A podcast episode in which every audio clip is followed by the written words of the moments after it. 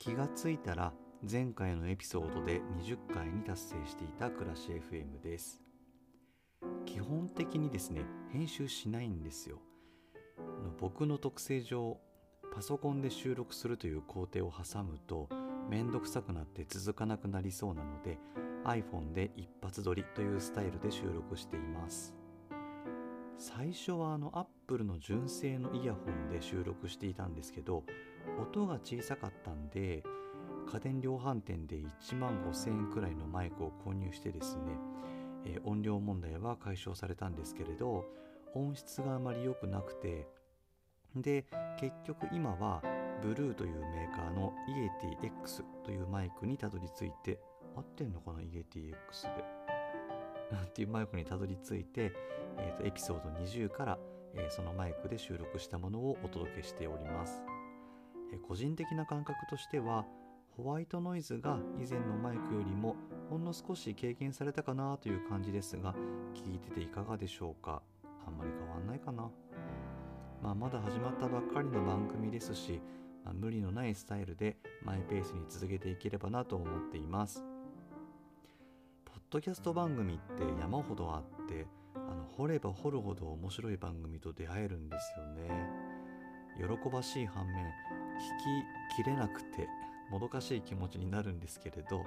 Twitter 見ていると面白かった番組をじゃんじゃかツイートしている方がたくさんいらっしゃってみんなどうやって聞く時間を捻出してるんだろうと不思議に思っています。本当にどうしてるんだろういつ聞いてんのかな？謎すぎる。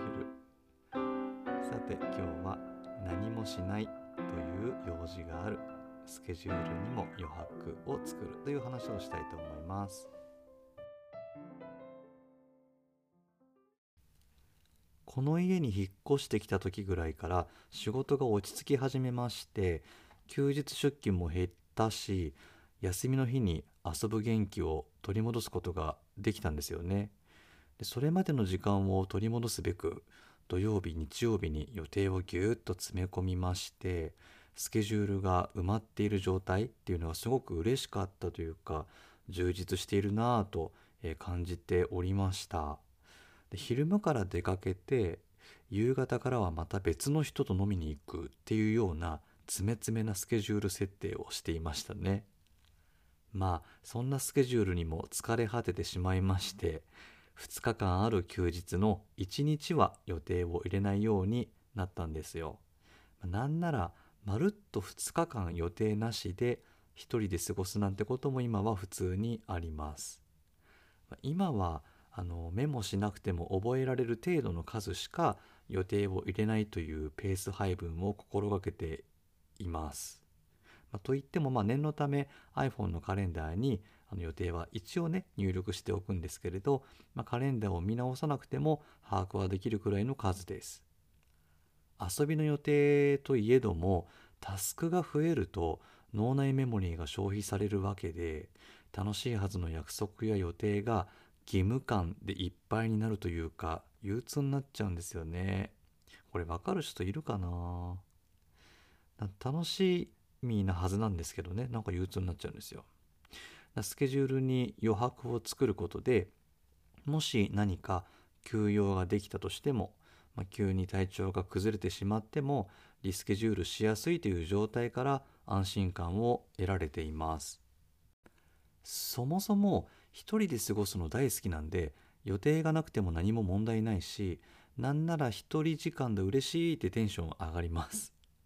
で一人で何かやりたいことがあるって時もあるし、まあ、何にもやる予定がないっていう時もあるんですけどそんな一人で過ごす日と決めている日に友達から「その日何してる？暇だったら会おうよ」と誘われることがあってまあ確かに何もすることないんだけど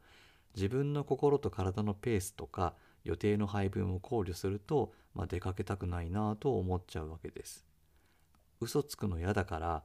他に予定があってとは言わずに、まあ、正直に特に何もないんだけどって伝えると、まあ、それなら会おうよってぐいっと追い込まれてムムム困ったぞとなることもあります。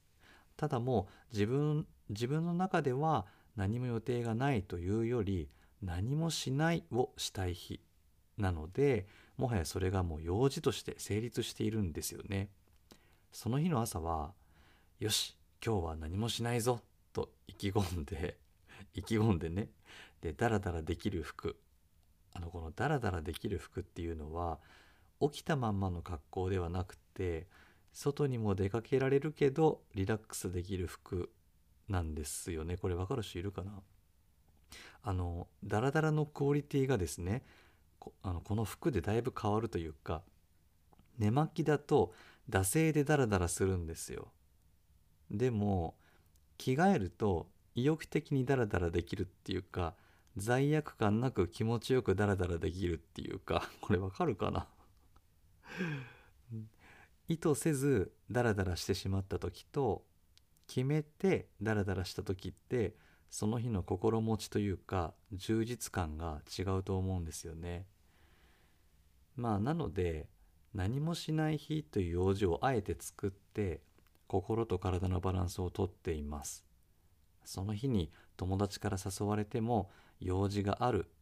と罪悪感なく伝えて、えー、正々堂々とダラダラしています。そんで、えー、スケジュールに余白を作って心の風通しを良くしてですね、えー、そうすることで、え控えめの数に抑えた約束がより輝き始めるというか楽しみに感じられるというわけです。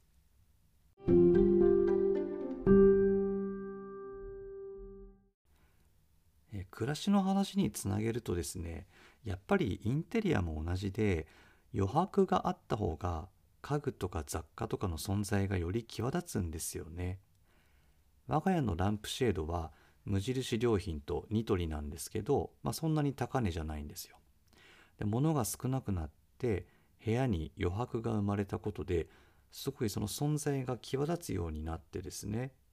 それどこで買ったんですかってよく聞かれるようになったんですよね。ダイニングテーブルもうちニトリなんですよ。で、これも同様で高いお値段設定のメーカーですかって聞かれることもしばしばあります。いえ、もうお値段以上のニトリですってよく答えるんですけどね。あと、以前に使っていたニトリの放浪の夜間もですね、えー、ガスコンロ周りがうちすっきりしてあのいるんですけど、まあ、あのそのすっきりしてるとコンロにポンと置いてあるだけで様になるんですよね不思議すごく例えばうんそうだなりんごもさあの八百屋とかスーパーに陳列されてると、うん、まありんごだねって思うけど白い壁を背景にしてポツンってりんごがあると色とか形とか質感とかに視線がフォーカスされてなんだか美しく見えると思うんですよね。印象に残る写真も余白のバランスが絶妙だと思っていますお部屋の雰囲気を変えたいとか模様替えしたいと思っている方は家具を買い替えたりしなくても余白を作ることで今持っている家具やインテリアで十分雰囲気が出せるようになると思います。